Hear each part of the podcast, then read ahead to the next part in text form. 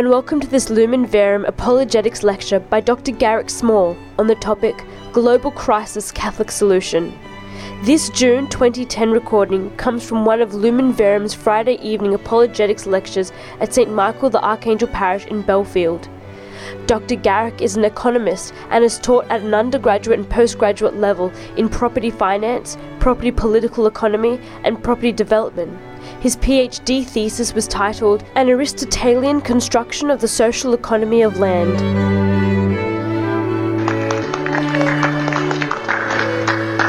Thank you very much. What um, I want to do is relate our, our current um, economic situation to um, the Pope's most recent encyclical, Caritas in Veritate. Now, a lot of people probably don't want to read something as old and or as complicated and stuffy as a paper encyclical, but I really do recommend the encyclicals, um, especially this one, uh, for reading. Preferably not in a hurry.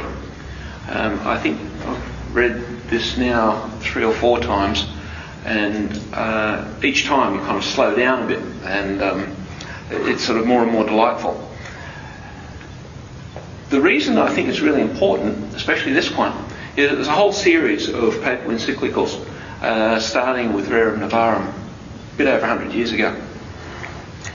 And little by little, what they've been building up is a response to the world's social problems, mostly in pace with um, the particular needs of the time, but really kind of developing a, a, a fuller picture as they have. Um, I, don't like to use the word evolve, but uh, as the tradition of the um, of the paper, of the social encyclicals has has developed. And this last one, uh, I, I, I, first read it um, because I thought I had to, and I found that the, the, the more I got into it, the more excited I got about it because it was kind of a uh, like a summary of just about everything that come before, but also it puts it together, I think, in a delightful whole, um, what I would say is a theory of uh, humanity's kind of social role. And it brings out a few ideas, and this is probably why it appeals to me, especially, is that it brings out a few ideas that we don't often see really stressed when we talk about economics. They're actually ideas that have been in the social encyclicals for a long time, but I think Pope Benedict has done a fantastic job of actually kind of bringing them to the fore. One or two things that I would have liked to, to have liked him to have been a little bit more explicit about, and for some reason, scholars always seem to like to be critical and, and say something bad about social encyclicals. And, and, when I say that there are a couple of things that aren't in there, I'm, I'm, really not trying to continue that tradition, because this to me is an absolute gem. Um, there are one or two things which I think are still waiting to be said.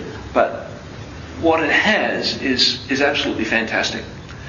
It takes us back to a view of humanity, which I think is, is nicely um, spelled out in a way which is more complete, more accessible than what you find with the late Holy Father. Now, I'm a great fa- fa- fan of, of JP too. Uh, and I love the way that he kind of drilled into the world the, the importance of of an understanding of the human person in the solution of, of many of the questions of our time. And when he applied it to the social question, question of economics and so on, he talked about anthropology, how to get the right anthropology, and he was talking about how important it was to have this theory of what it is to be human in order to solve whichever problem you're looking at.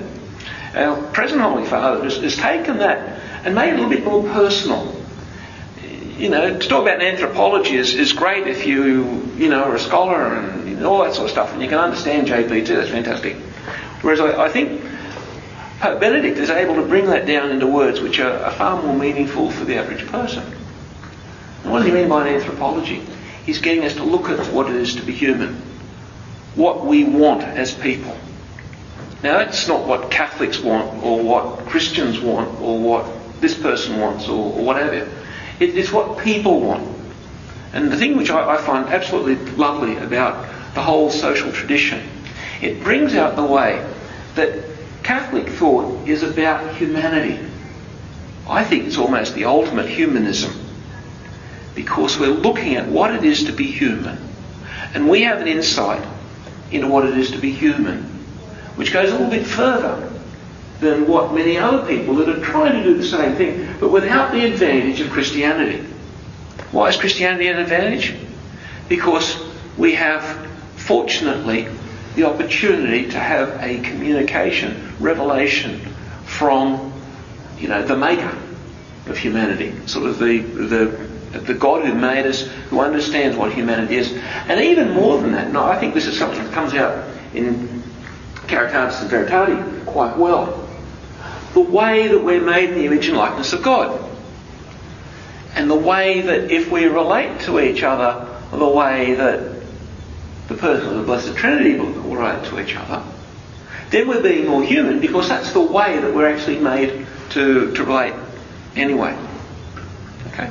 Humans are meant to get along with each other in the same way that Father, Son, and Holy Spirit get along in the um, in the Trinity.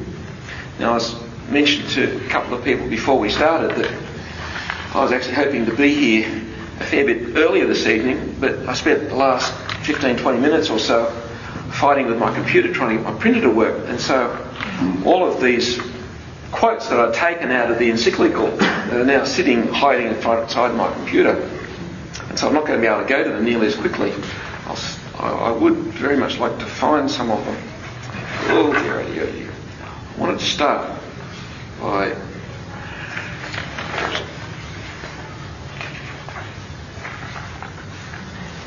looking at what Pope Benedict um, tells us about where we get our understanding of, of, of, of what we are.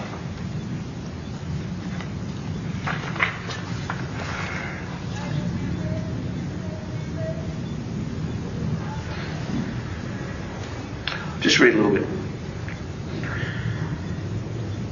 It's not the best part of it, but it, it gives you a, an idea.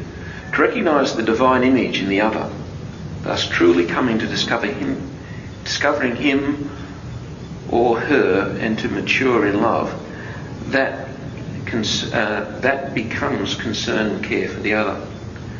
To, to really sort of see uh, the divine. Now we've seen that in uh, examples like um, uh, Mother Teresa of Calcutta when she cares for people. But to apply that to our economic relationships sort of takes that to an extra level. There's a, a far better quote in here. Mm. I'm not going to be able to use that.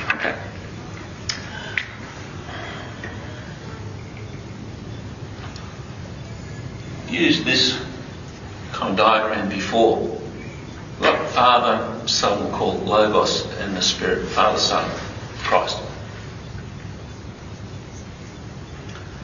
And the Spirit. The relationships in the Trinity are relationships of giving and of gift. And in the encyclical, uh, the importance of gift kind of comes out.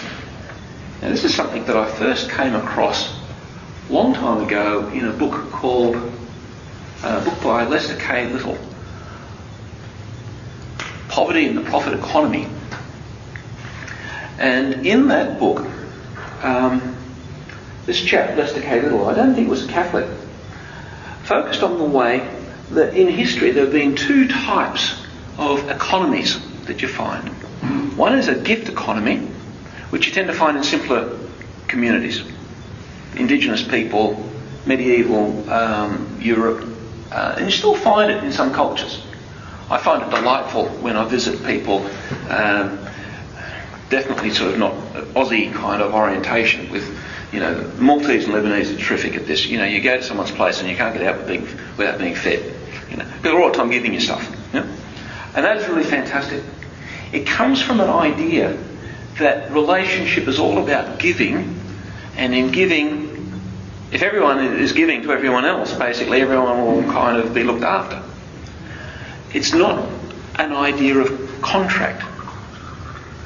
And that notion of contract is far more what contemporary Western culture is about, especially in the English tradition, where you get what you pay for and everything has a price. And sure enough, we look after each other, and it's based on this idea that if we all buy things for the right price, then we'll get what we need. Okay, so there's one idea is, you know, you give away everything, and by giving away stuff to all of your friends, you you actually end up with everyone being looked after. The other one is that by getting everything that you need, and everyone looking after themselves, is like Adam Smith, you will get what you need. So both of them ultimately have as their object getting what you need, but they do it entirely different ways. One is by giving stuff away, and the other one is by obtaining stuff by contract. And Lester K. Little's idea was that you see this transition in the development in Europe of culture, where you go from what's called a gift economy to a, um, a contract economy, an economy that's kind of based on, on buying and selling. And they've both got the same object. But when we look at what happens in the Trinity, the Father loves the Son infinitely and completely. What that means is that the Father is always wanting the Son's happiness and completeness. And so there's a giving that goes on in the Trinity. The Father, as the omnipotent creator, in a kind of loose sense, the origin of everything. The Son was begotten by the Father, so in a kind of sense, not in time, um, the, the, the Father, uh, to be very delicate here, doesn't actually pre-exist, but God the Son comes from the Father as the first act.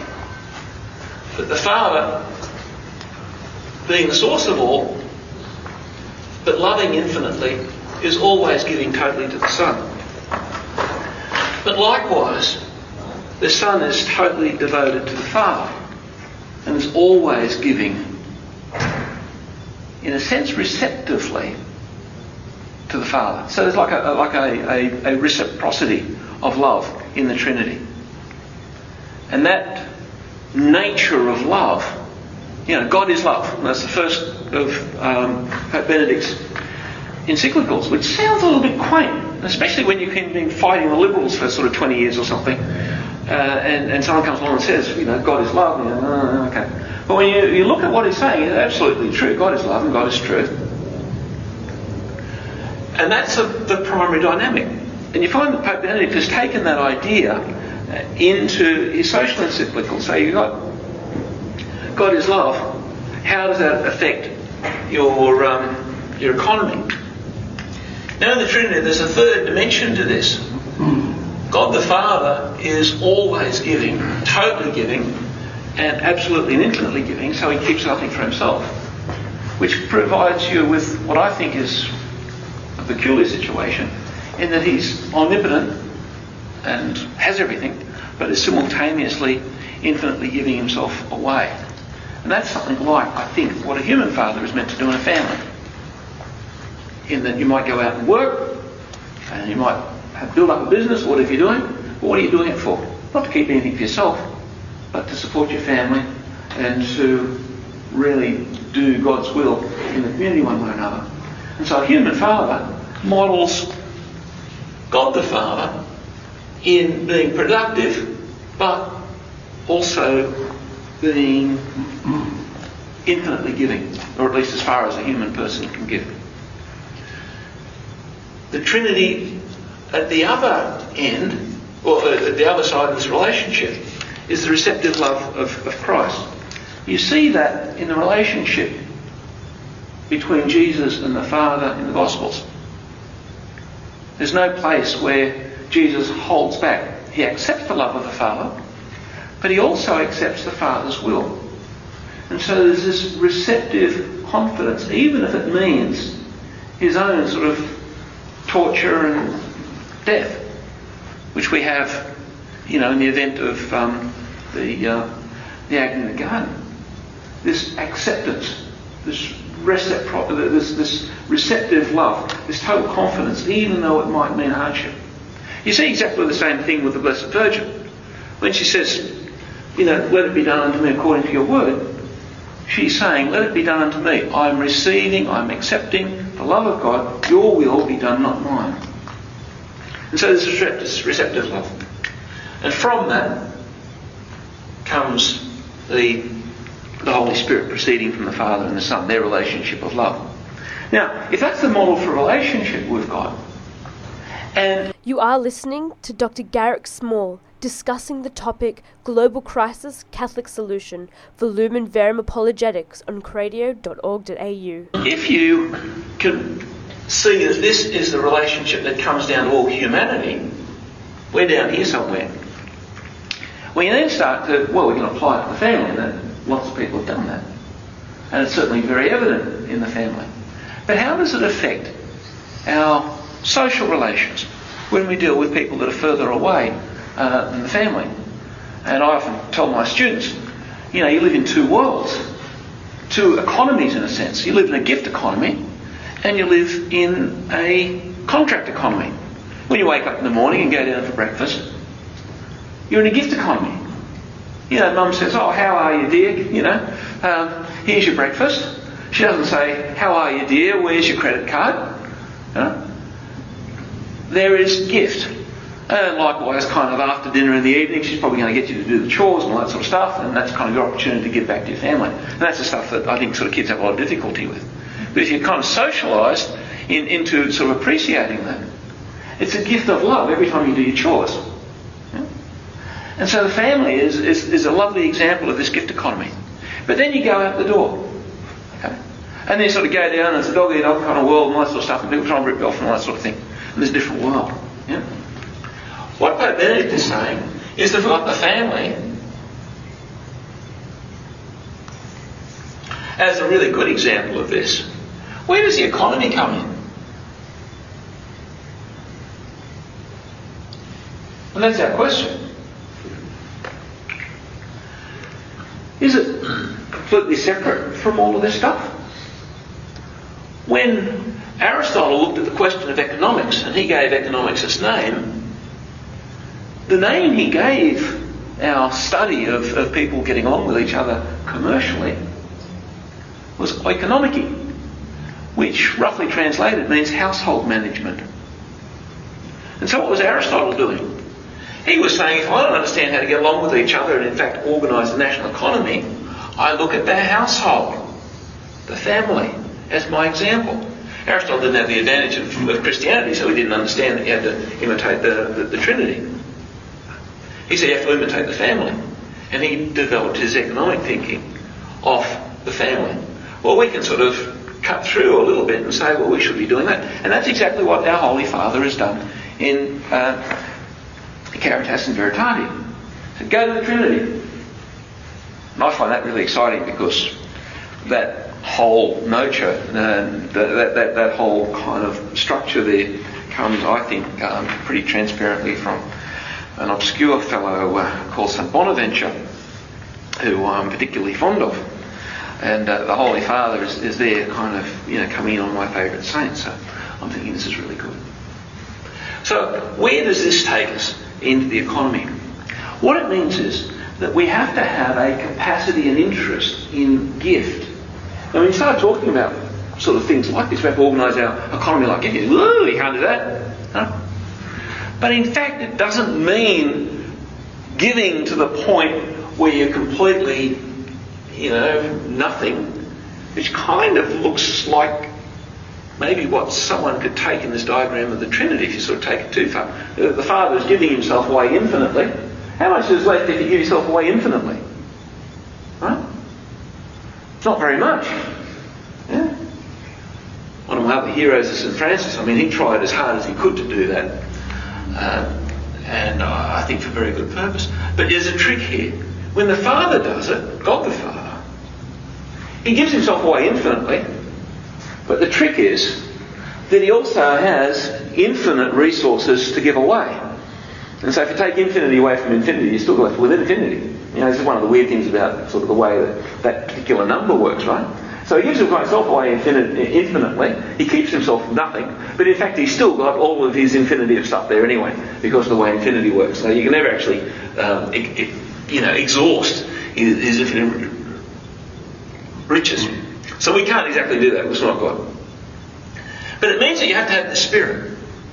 In the same way that we have to have at least the spirit of the evangelical counsels of, um, you know, chastity, poverty, and obedience, regardless of what our, our, our role is in, in life, doesn't mean that we have to practice it depending on our calling in life in exactly the same way in all cases. We have to understand what the spirit of it means for us. What's the spirit of this kind of giving? It means we have to have an idea of our connection to others. And there are two words that, um, again, we find all through the encyclical. Most important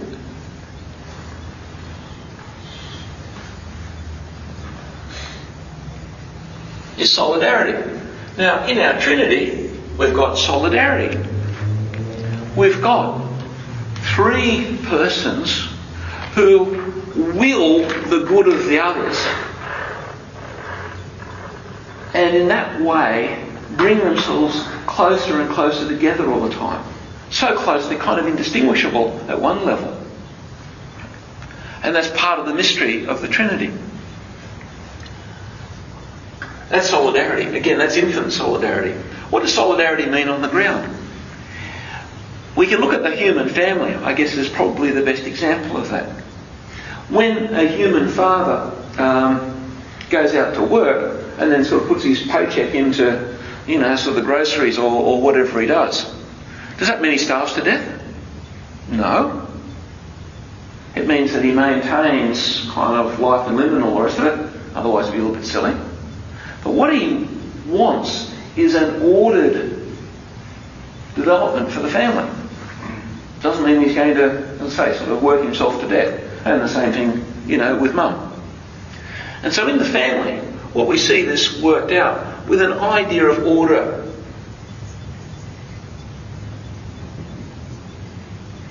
We've got gift. We've got ultimately a certain amount of self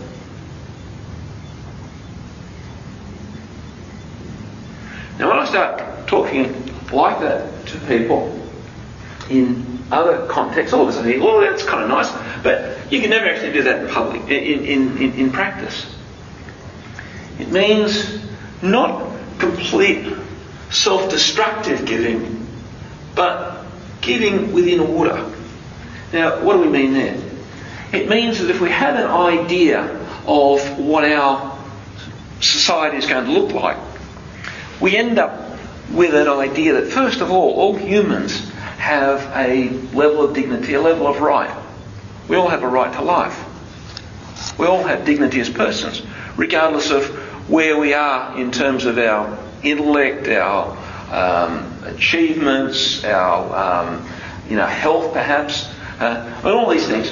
Our, our, base level is that we're all human, hmm? and so we all have a right to participate in the material benefits, which is what we're looking at in the economy. Um, base level based on human dignity, which means that there's a basic dignity.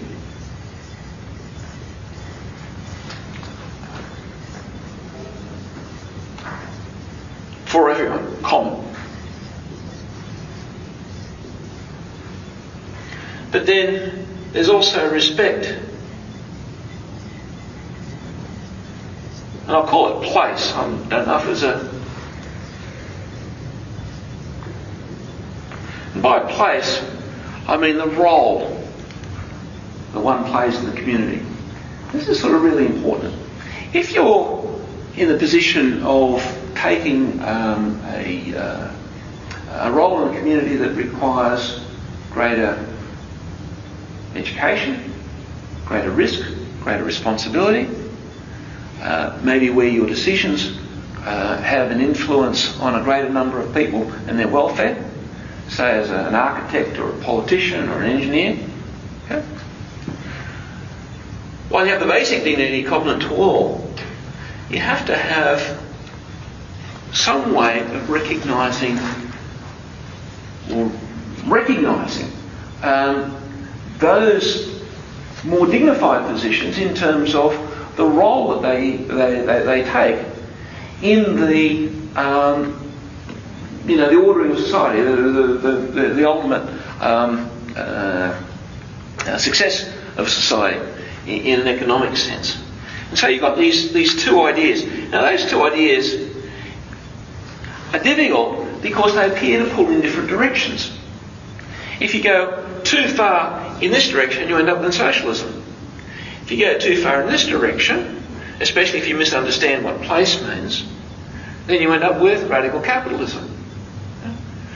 Um, I had lots of students. I teach, a, well, used to teach a, um, uh, a business degree, and people think, "I want to be successful." What does successful mean? Well, successful means making a lot of money. Okay, as a business person, do you know anything about the business you're working in? Not exactly, but I can make a lot of money out of it. Right? You might be building, you know, baking bread or brewing beer or developing skyscrapers or what have you.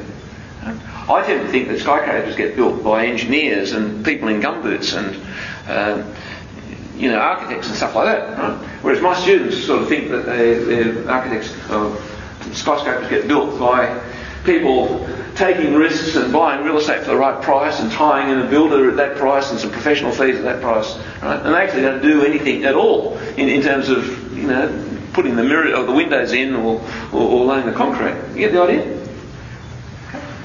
At what point do my students have a place in this kind of world? Right? Now, I think they do have a place. I don't want to undersell them. But on the other hand, all those other people have a place as well. Yeah?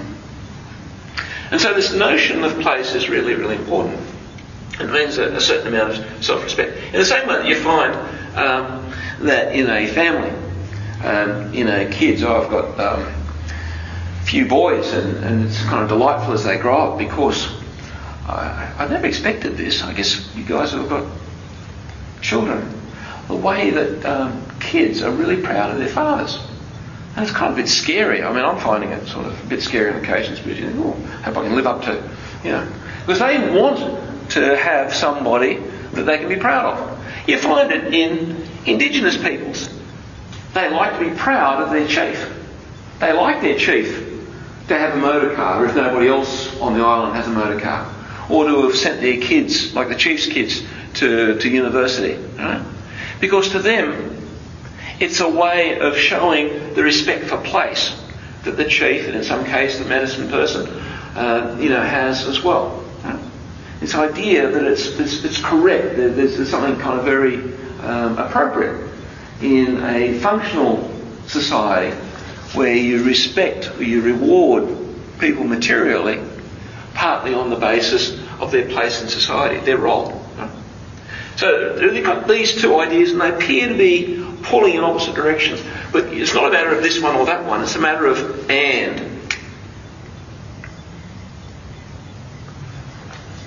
One of St. Bonaventure's key ideas is that uh, he saw Christ especially, but the key to, to all understanding, especially in theology, as being understanding God as the coincidence of opposites.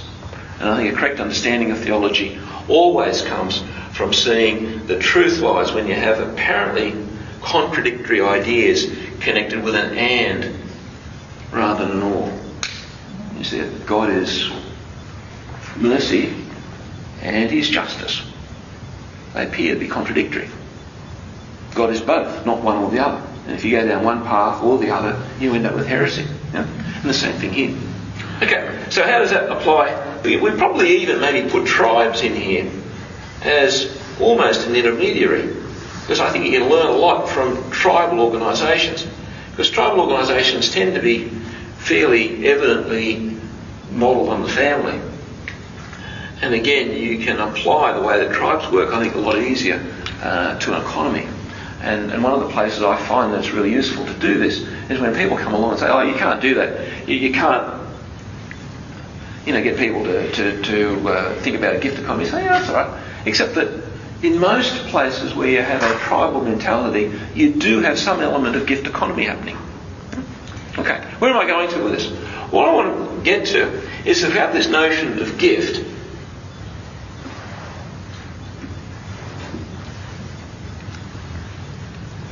Gift means the people with the power, economic power, to take more than their share give, I think it's justice, but give gratuitously the resources to those that don't have the power as a gift. It's actually an obligation of justice. But you see, if I live in a world where I've got the power and you don't, you are listening to Dr. Garrick Small discussing the topic Global Crisis Catholic Solution for Lumen Verum Apologetics on cradio.org.au. To give you what is justly yours actually is a gift on my part. Can make sense? If I'm there with my pirate mates and we've got all the guns, right? And you're the, the peasants that we're kind of, you know, used to subjugating, I might be treating you like a slave. That's unjust. But hey, that's the way the world always works.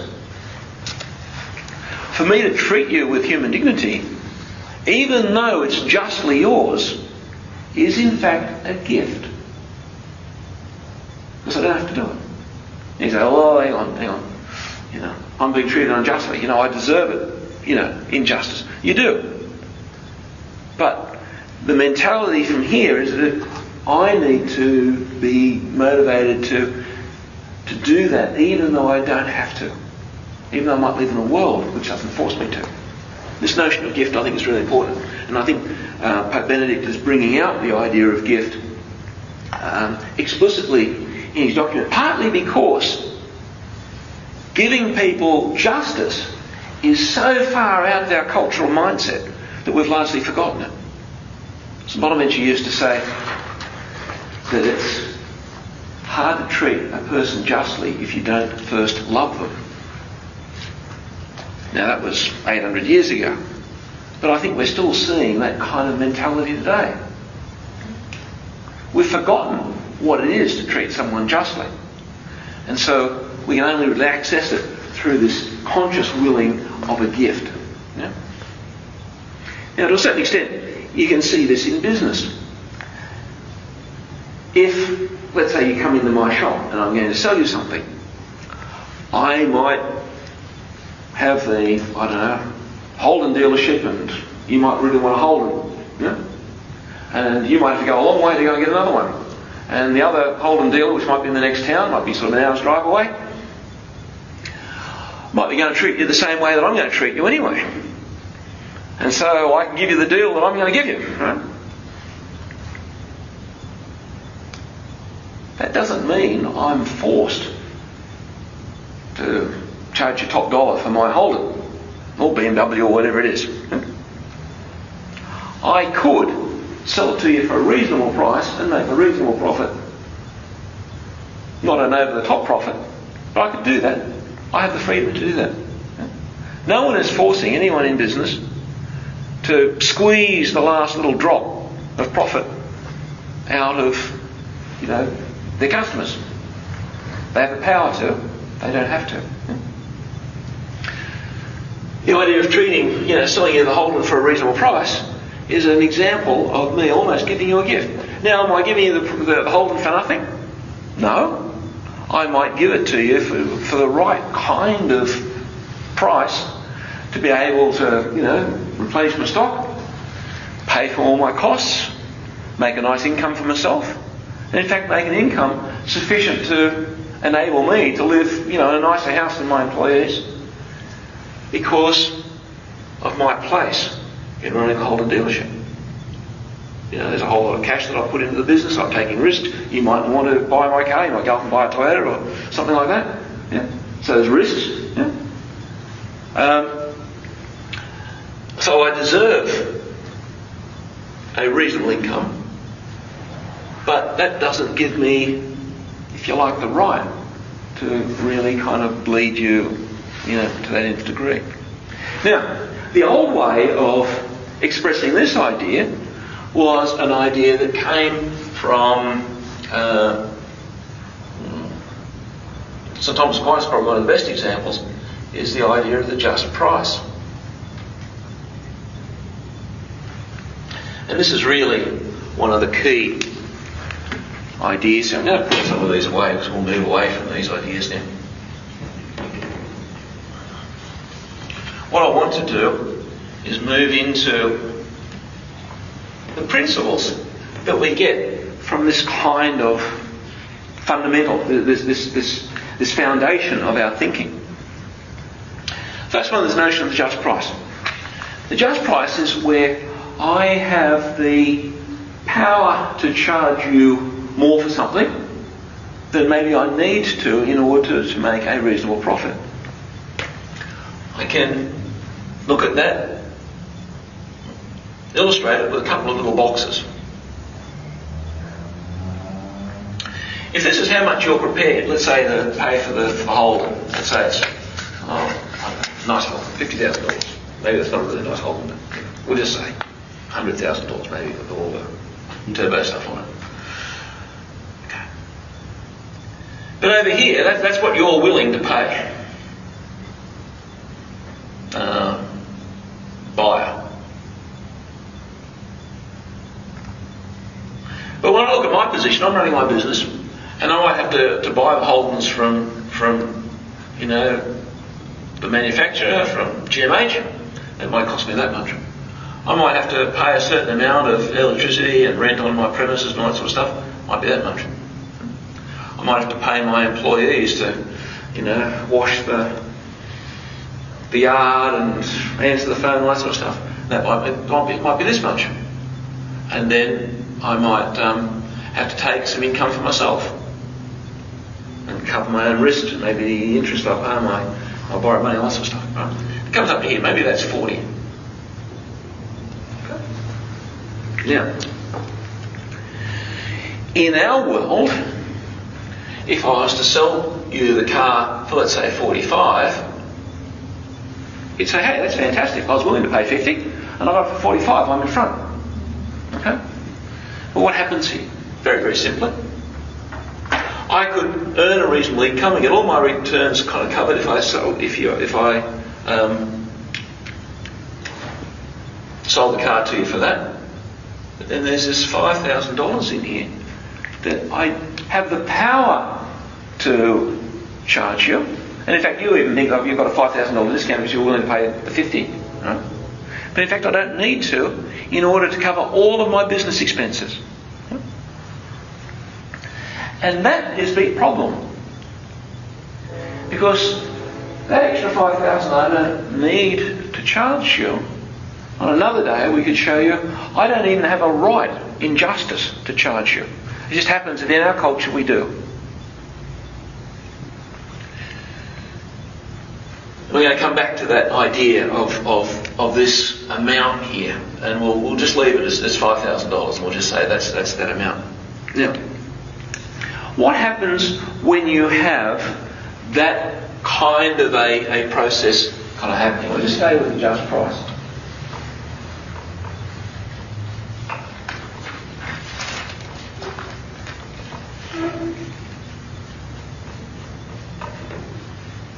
If I run my business, let's say my business is a listed company on the Australian Stock Exchange, and when it was listed, it was on the assumption or the expectation that in most cases I was only going to be able to sell cars for the 40,000.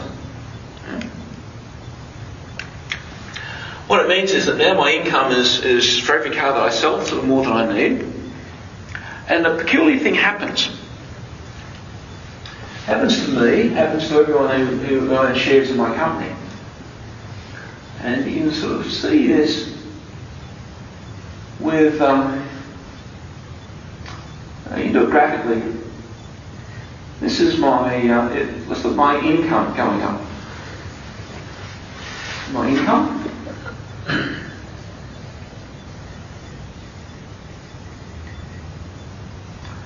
I don't earn any income, I'm sort of, Okay, not so good. If I earn a modest income, most people tend to spend it all, don't they?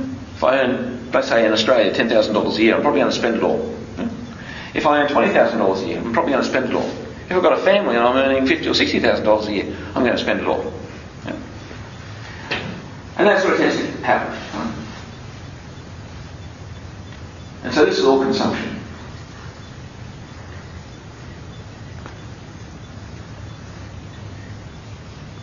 And it gets to a point though where as my income increases, the extra income that I earn, I might consider a bit more. But I've already got my really nice house and my really nice car and maybe a couple of weekenders or something. But then I find, well, okay, then I've actually spent as much as I can. I'm living good food. I have Grange Hermitage kind of wine every night of the, of the week and all the rest of it. Well, you know, only so much of that stuff I can drink. What am I going to do after I spend all the money on consumption that I feel inclined to? I'm going to do the rest of it. I'm going to invest it. Okay, that's nice. That's what we do. That's what our culture tells us to do. That's what's important to, to do. In some ways, I'll be buying shares in companies that are making profits like that, or by buying real estate.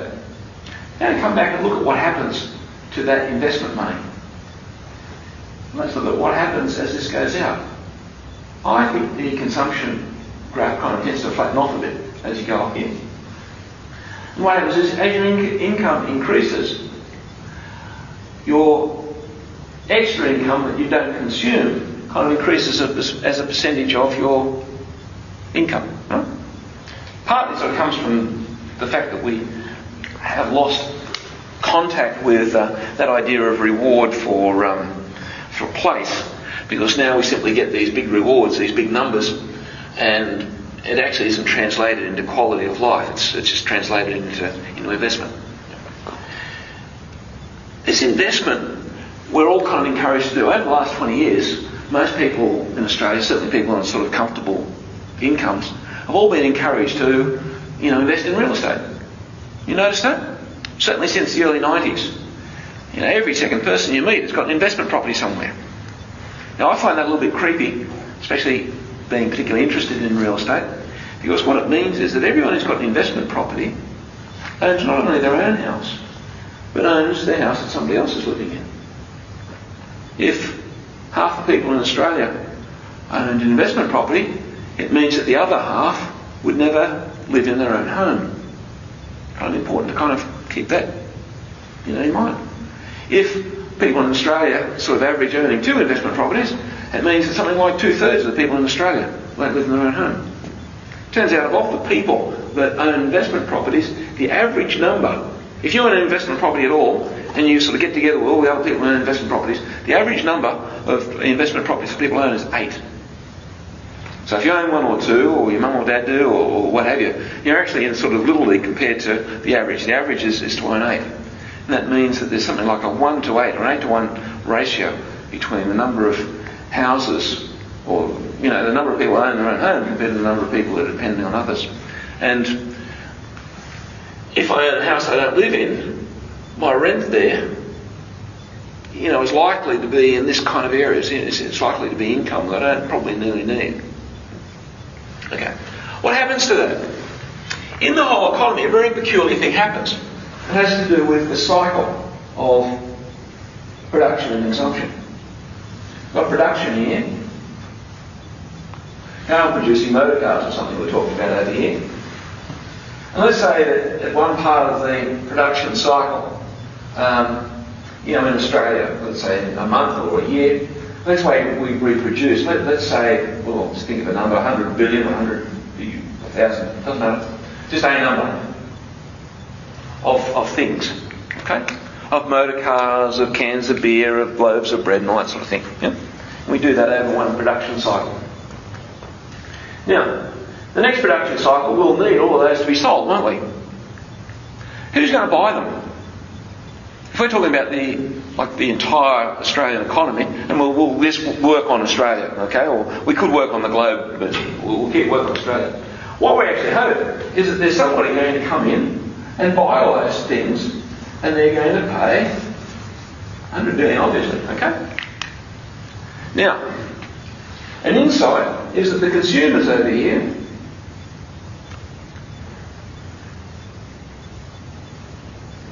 need $100 billion worth of money to be able to do that consumption. It's pretty easy. The trick thing that we tend to ignore is that those two groups of people are the same bodies. I go to work one day building or selling motor cars, okay, and then I come home and I buy food. You might produce food and go home and buy a motor car. Right? So the cars I produce become the ones that you buy, and the food that you produce becomes the, the, the food that I consume. Right? Okay. Where do consumers get their money from? From their pay packet. And so the income comes around here, goes to the consumer's pockets, and the consumers go and spend that money, and the whole cycle goes around. That's fantastic. Okay? Now let's look at what happens to this stuff here. What it means is there's a $100 million worth of production here. Let's imagine that somebody takes, we'll take 10 out. That's my excess income because I'm selling the car for a bit more than I need to. Yeah? So, in terms of consumption, how much comes around here to be consumed? Because I've taken that 10 out, put it under the bed, or maybe invested in real estate or something. So, how much is going to get spent of the $100 billion worth of products that we produce in Australia? How many dollars is available? Only 90. What's going to happen then next time we're thinking about working out how much to produce? We've produced 100, we've sold 90. How much have we got sitting on the, on the shelf somewhere? 10. Now the managers are going to look around and they're going to say, okay then, last production cycle we produced $100 million worth of stuff. We've got still got 10 left over from last time. Obviously, people are only able to buy 90, and so we better back off our production. It's easy. So in the next cycle, it's not 100, it becomes 90. Well, in fact, it becomes 80 right? Because we've got 10 billion not sold from last time. We know that people are buying about 90, and so we only need to produce 80, don't we? Because there's 80 plus 10 gives us to 90, and that's what the community is going to buy. So we go in there, we come around here, and then again, we're talking about people here, the consumers are still going to consume, and uh, let's imagine that we're still going to get more or less the same kind of pattern of saving there from the people that are on income that they don't all spend.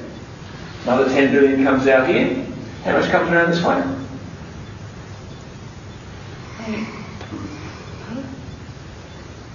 Now, it's curious here because what you see is that the 90, uh, 100 becomes 90, becomes 80, becomes 70. Yeah. And the production then starts to sort of chase down, um, trying to produce only as much as, as the consumption seems to be able to produce. And what you end up here is that this left on the shelf becomes 20, becomes 30, becomes 40. What's causing all that?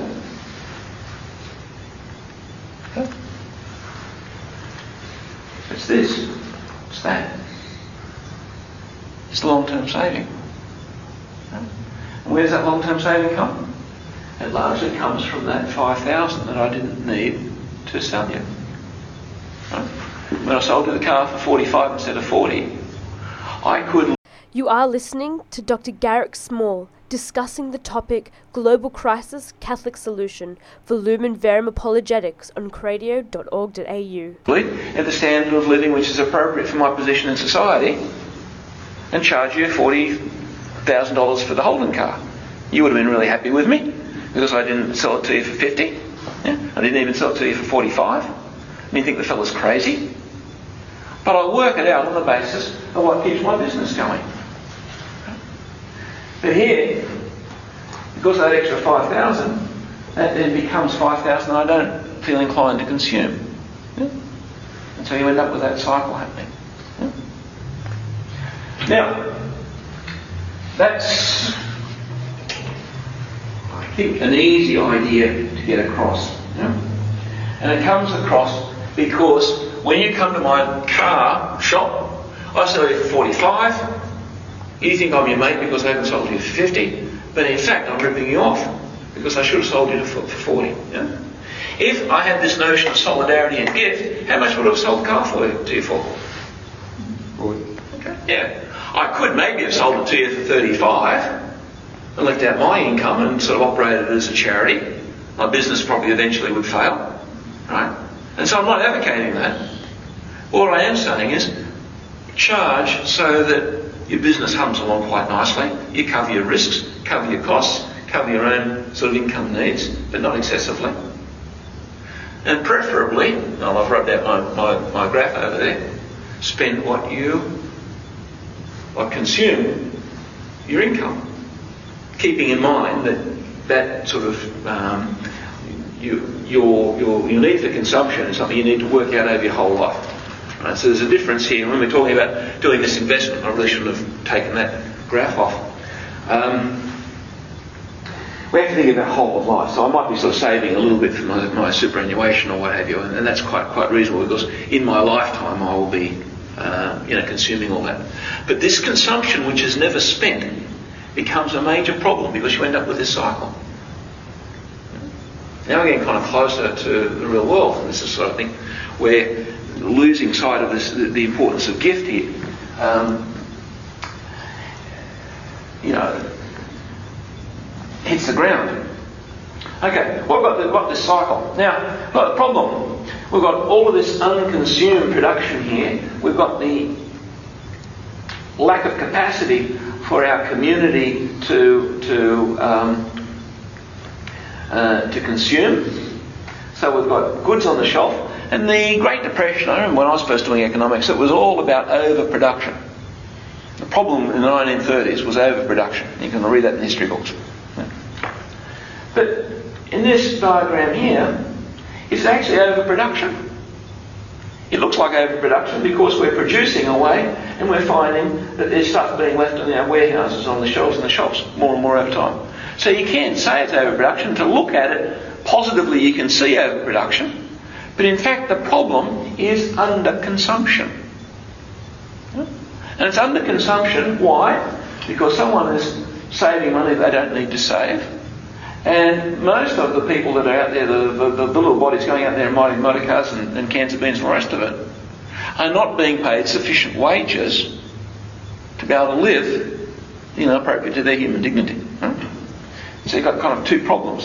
One is incomes which are higher than they need to be for some people, and incomes are lower than they need to be for others. And so those two principles that we're looking at, the respect for human dignity giving you a base level of, of income as one side, and then the other side, the respect for place, you're kind of out of kilter.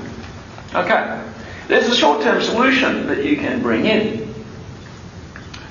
And that is this is kind of rolling up. This sort of this 10 becomes 20, becomes 30, becomes 40, right? now, what I can do is say, well, I've saved my 10. What I will do, that saving, I will give to some other consumer. And so the consumer then has their wages. Uh, this is like the average, the average uh, person in the community has got their wages, and then I'll also give them a loan. And so now your consumers, apart from, well, consumers can be broken up into, into high income people and low income people. If we equip these consumers now, they've got their wages plus loan, and maybe their wages have gone down to, uh, to, to 90, plus a loan of 10.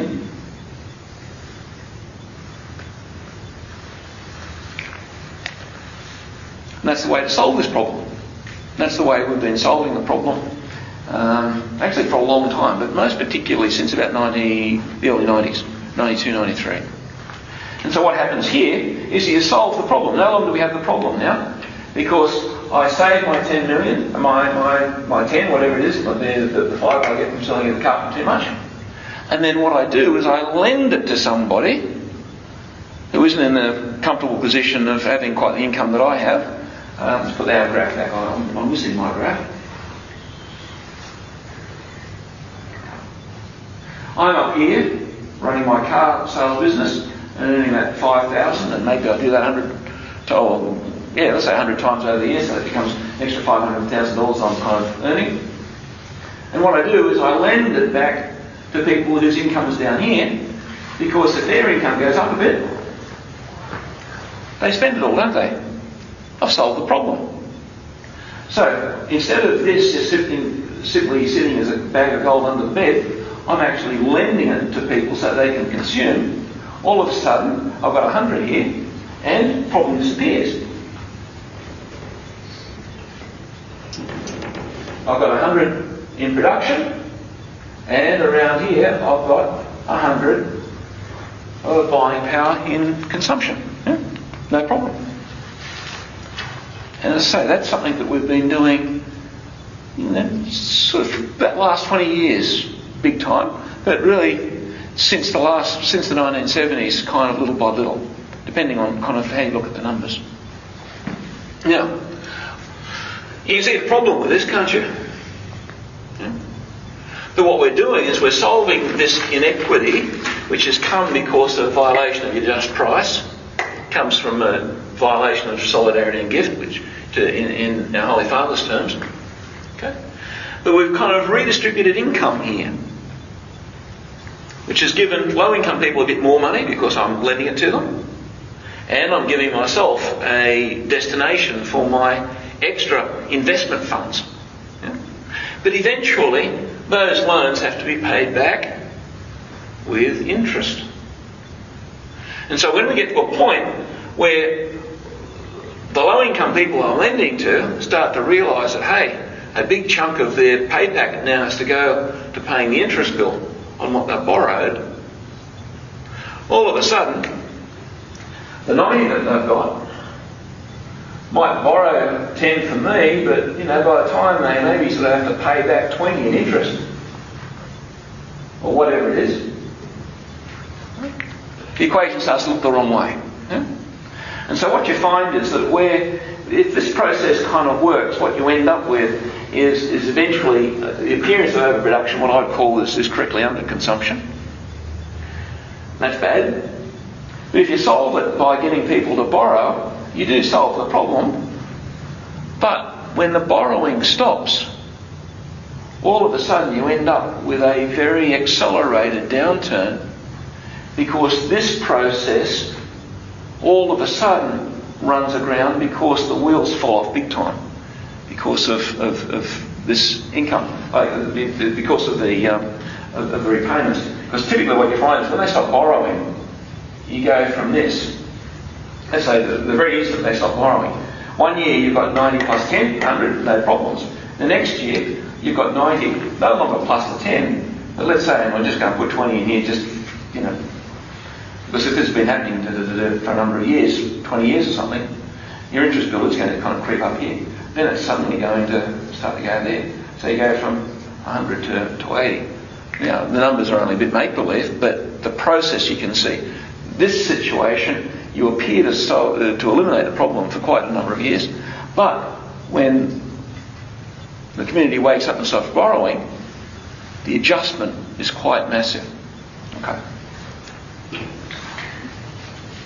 Take that out.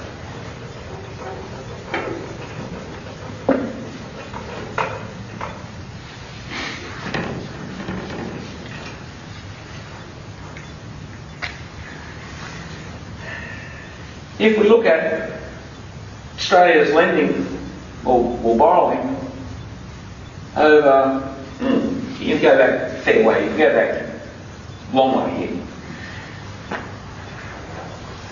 You've got a graph like that at present. The unit this is denominated in is the ratio of um, debt over income for the household. And by that I mean if the household is borrowed $100,000 to buy a house and they're earning $100,000 in household income, that number would be 100%. So the, the overall debt divided by the overall household income. And there are lots of little complications that you can have a bit of credit card debt and you know, all this sort of stuff, right? And the nice thing is that if I owe $100,000 on the house, the bank's not going to come back and sort of take it all out of my income next year. So the fact that it might equal my household income isn't really a problem because I've got 20 years to pay it off. Right? But one way or another, as that number kind of gets too high, it becomes more and more of a burden on my household income because ultimately uh, I end up with uh, interest costs that come in. If I look historically, I find that certainly back at least as far as 1970, the number was about 30%. Get to about 1992, and then the numbers started to kind of creep up. Reserve Bank started to take serious interest when the number, I think, was about mm, close to 100%. I can't remember exactly, but it was in the early two, uh, 2000, I think about 2002, 2003. They looked at it. And they said, at 100%, this number is a bit scary. And people, economists started to take an interest in it. This is back, you know, eight years ago. I think it was March 2003, oh, seven years ago. Uh, the, uh, the Reserve Bank, uh, in their newsletter, drew attention, and first of all, you know, economists started looking at this graph very, very um, seriously. And a lot of them just kind of put aside, oh no, there's lots of ways of, of explaining this away. Some economists said, hey, this is really scary because when that number gets to about 120%, that's the level of household debt that caused the Japanese economy to fall over. And if it gets up to 140%, that's even scarier because at that level, when the Germans tried it, their economy fell over. And we're kind of getting up there. So that was kind of the, the concern back in the early 2000s. That's about 2002. Uh, I'll say, well, around Christmas 2002, 2003, today 2003. That number continued to rise up to the point where it got up to, I think it peaked at about um, uh, between 160 and 170. Say 160-ish, something like that. And that was around 2005. And here we are, you know, 2010. Where are we? It's starting to roll back. And the problem we have today is that, you see, we've been adopting since the early 90s that second solution, haven't we? We've been rolling up debt and living quite comfortably. Now, this is for Australia. You see similar things in the United States and Europe and all the other places. But all through this time, people, you know, in the world who are making more money than they need to, and that they can live quite comfortably, and I've got no problems with people living comfortably uh, when they are in positions of, of importance in the community. But their income, a big chunk of it, was simply you know, used for investment, and a very large part of it, intergenerational savings, we call it.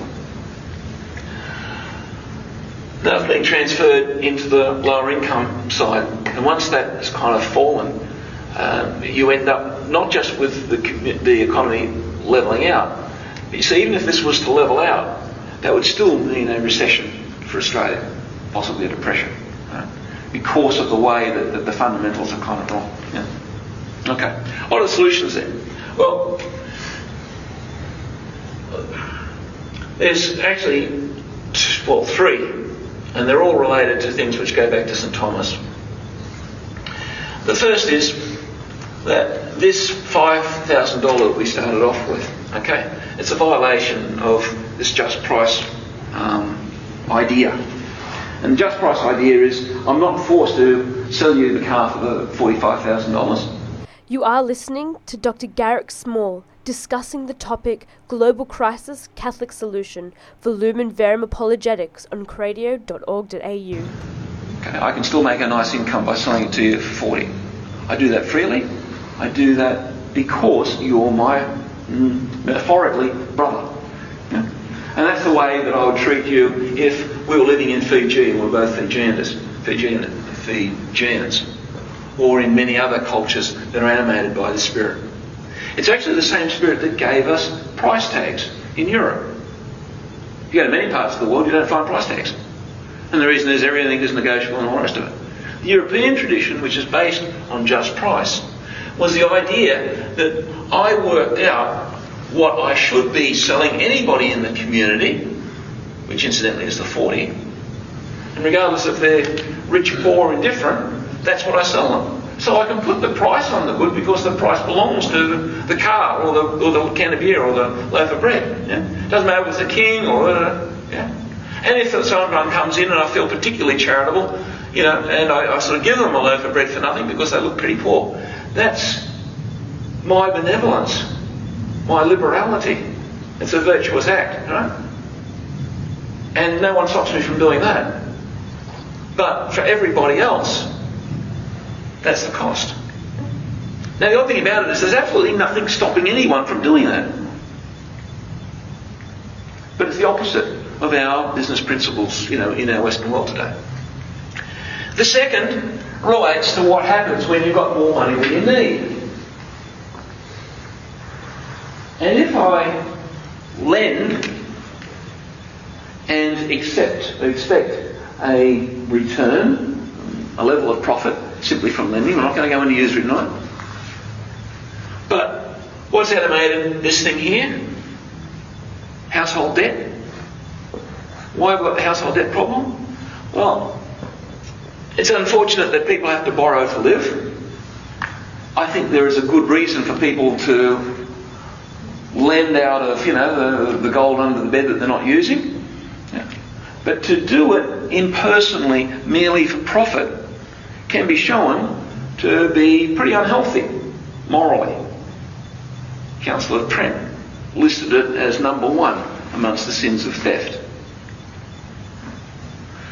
Um, usury isn't spoken about too much today. Some definitions of usury would say that the $5,000 up here is one species of usury, and another is the interest that I take on anything that I lend.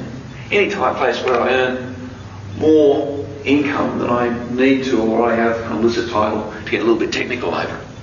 So there's the second. The third one, uh, how do I get around usury? I won't go too far into usury, but I would say that in Australia at present, well, sort of over the last 20 years or so, out of the apparent interest cost that a borrower pays, probably about 2% is usury. So you might borrow for a house and you might have to pay 6 or 8% depending on where we are in the economic cycle. But out of that amount, a fair bit of that 8% can be justified through various reasons, because of risk, because of uh, inflation, because of a number of things. But by the time you take off inflation, you take off risk, you take off a couple of other things, you end up with about 2%, which simply can't be justified anywhere. And that's this usury thing. What's the solution there? Okay. Where does the interest rate come from? Okay. What sets interest rate? And the average person who's done a little bit of economics or gone to business school will say, oh, supply and demand for funds. Yeah, that's true. What supply and demand for funds tell you? Well, not very much. Okay. It means that some people are in the habit of supplying funds and they like 8%, and some people are in the habit of borrowing money and they demand, or like they have a need for funds, and they're in the habit of paying 8%. And um, I won't go too far in the theory of it, but the most convincing explanation for where the rate of interest is set ultimately can be shown to be purely a psychologically psychological or a social process, not an economic one. The rate of interest is set exogenously to the economy, to use economic speak. Now, if the rate of interest that is prevalent in Australia or Japan or the United States is ultimately something which is set psychologically, socially, maybe politically, that means that we can set a different number. And we've seen that. I find it kind of curious that as, you know, our late Prime Minister uh, kind of left, you know, the Reserve Bank was there to try and push the interest rates up, right? And within sort of, you know, well, certainly less than a year of, of the change of government, all of a sudden the best economy we've ever had suddenly become the worst economy we've had in a, in a generation. And the interest rate sort of suddenly fell by, well, how much? A long way.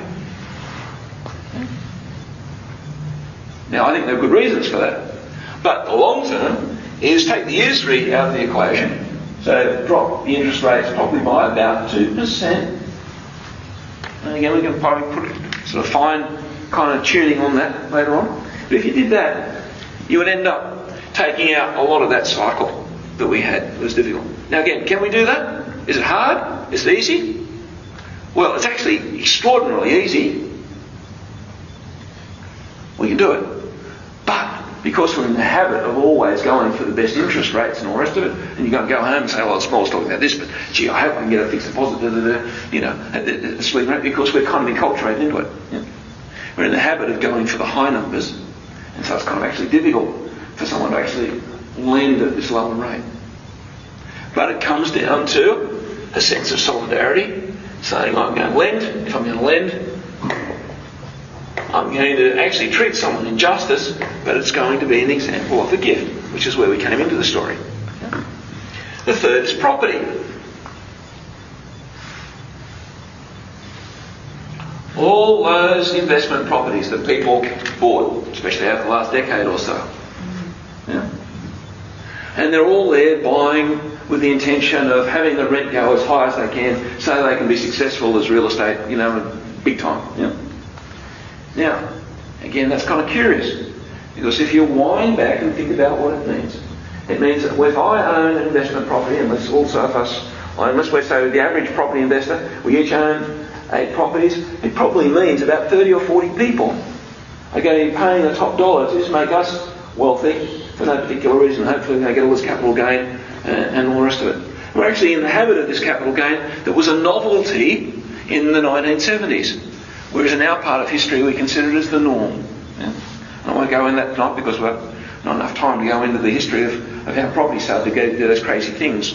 But the idea of expecting high rates of, uh, of, of return, high rates of capital gain, and the mentality which says, hey, I'm going to be a landlord, I'm going to hope that the interest of the rents are going to go up, what does that mean? It means that each one of my tenants is going to be paying more and more of their income, their household income, um, you know, into you know, my pocket because of anything I've done. Well, I might sort of paint the house every now and then and all the rest of it. But in fact, the lion's share of what makes the rents go up has got nothing to do with how you keep the house. It's simply because the price of land goes up. I saw a graph, actually, it was defended by um, the uh, chief economist for Westpac, where he, he, looked at household affordability. And I can't remember how the graph went, but something like that. And he said, well, the percentage of, a household income, which is what this graph was over time, let's say from 1950s, I don't know where it went, was simply going up. And he said, we've got difficulties with affordability now, but in fact, if you plot it over the long term, no worries. It just happens that people generally, over the last generation or two, have been paying greater and greater percentages of their household income as rent. That's an easy thing for an economist to say, especially one who's the chief economist for Westpac and probably is earning income. He doesn't have to worry about rent. But what it means for the rest of the community is that if you extrapolate that graph out, and I had occasion to do it with um, Bill Evans, um, his numbers, and it turned out by the time you get to the year 2100, which I won't be around for, but you know, some of my grandchildren will be, the average household in Australia will be spending 90% of their household income on housing. I don't think that'll be a very nice world to live in, unless you're a landlord. But I suspect that's kind of where our community is kind of working. And as I say, down here in 2010 or 2008, I think it's when you know Westpac were making these recommendations and say, oh, that's all fine, and we should be happy with that are actually sort of pointing at world which I think is kind of, you know, particularly inhuman. Okay? That's the third of St Thomas's major economic principles. And I won't go into the appropriate pricing for property, but property in Catholic tradition should be private ownership with common use. This notion that it, it should leave something for the next guy, especially if you're a tenant. And again, comes back to this notion of solidarity and gift. Now, what have we got there? We've got the idea of just price. No one's forcing me with my Holden dealership to charge you that extra price. No? But culturally, it's kind of hard for me to make that change.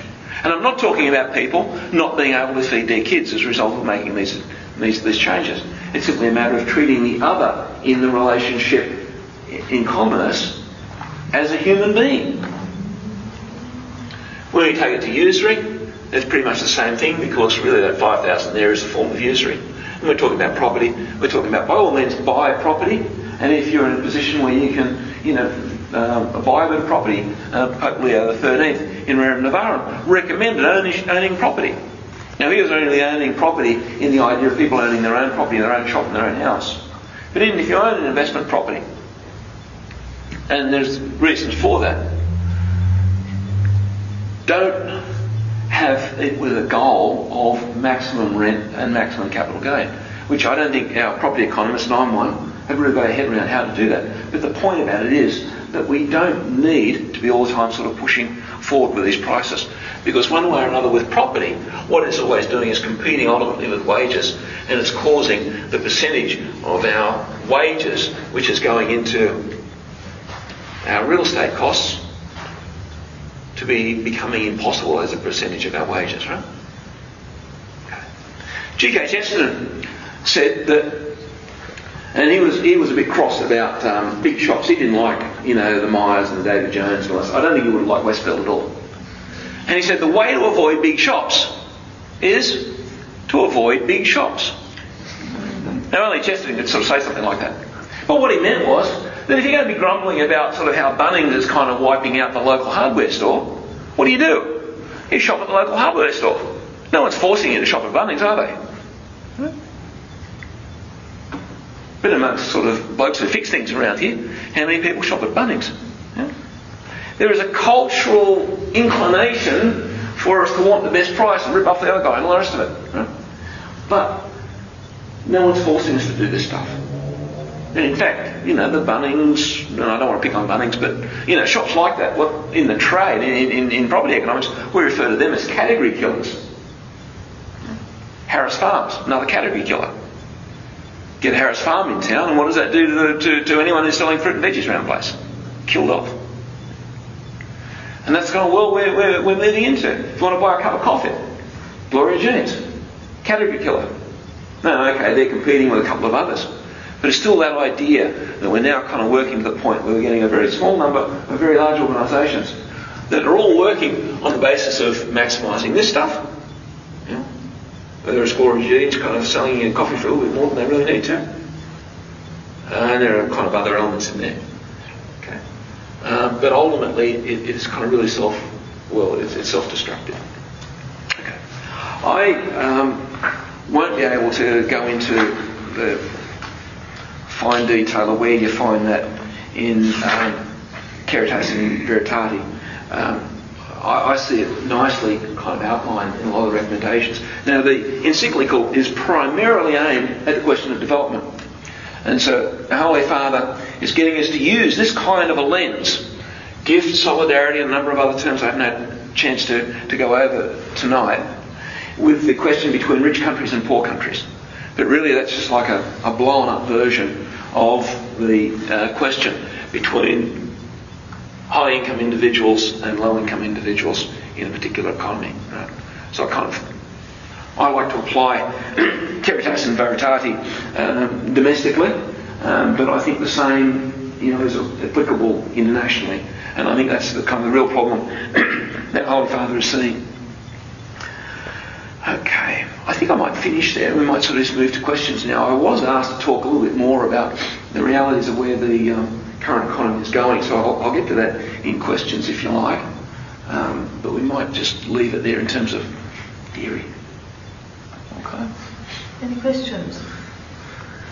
I've got one actually. Um, so do you think with education, normally the pay goes up as well. So you get a bachelor's degree, you get a certain amount of money. You get a master's, you go to get a PhD, etc. Do you think there's going to be a point where everyone's going to become educated and all start earning higher incomes, because that tends to what happens during a global financial crisis. Everyone shifts to back to education. Yep.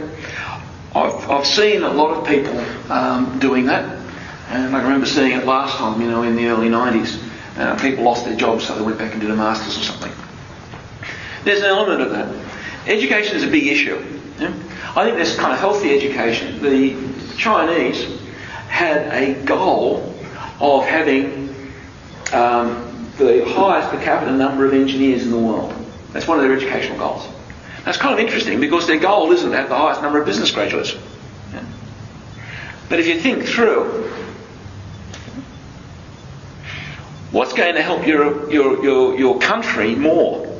Having lots of business people buying and selling and ripping each other off versus having more engineers and scientists, right? And today you can get in engineering degrees for fairly ordinary kind of entry levels. Because we put business and finance and banking up here, yeah? and you know, engineering and science down there somewhere. Yeah? And another day I'll sort of talk about the way that I, I think that sort of goes right down to primary school. So, education is a big issue. I think that when you live in a society that violates just price systematically, your education focus moves towards business and away from engineering and science. Because your, your, your, uh, the, the ticket incomes doesn't come from being clever and inventing stuff. It comes from being able to talk people into spending more than they need to. Yeah? That's kind of where you get your, your, your smarts in, in a marketing degree. Yeah? Um, I don't think that's quite your, your, your question there, because your, your question was more, you know, in this period, are we moving in? Well, in a sense, you see, that's a form of investment. And it's a form of productive investment. One of the other little issues, uh, and it's something which um, comes out um, in the thinking of um, a chap from the United States called LaRouche, is the distinction between the, um, the physical economy and the financial economy.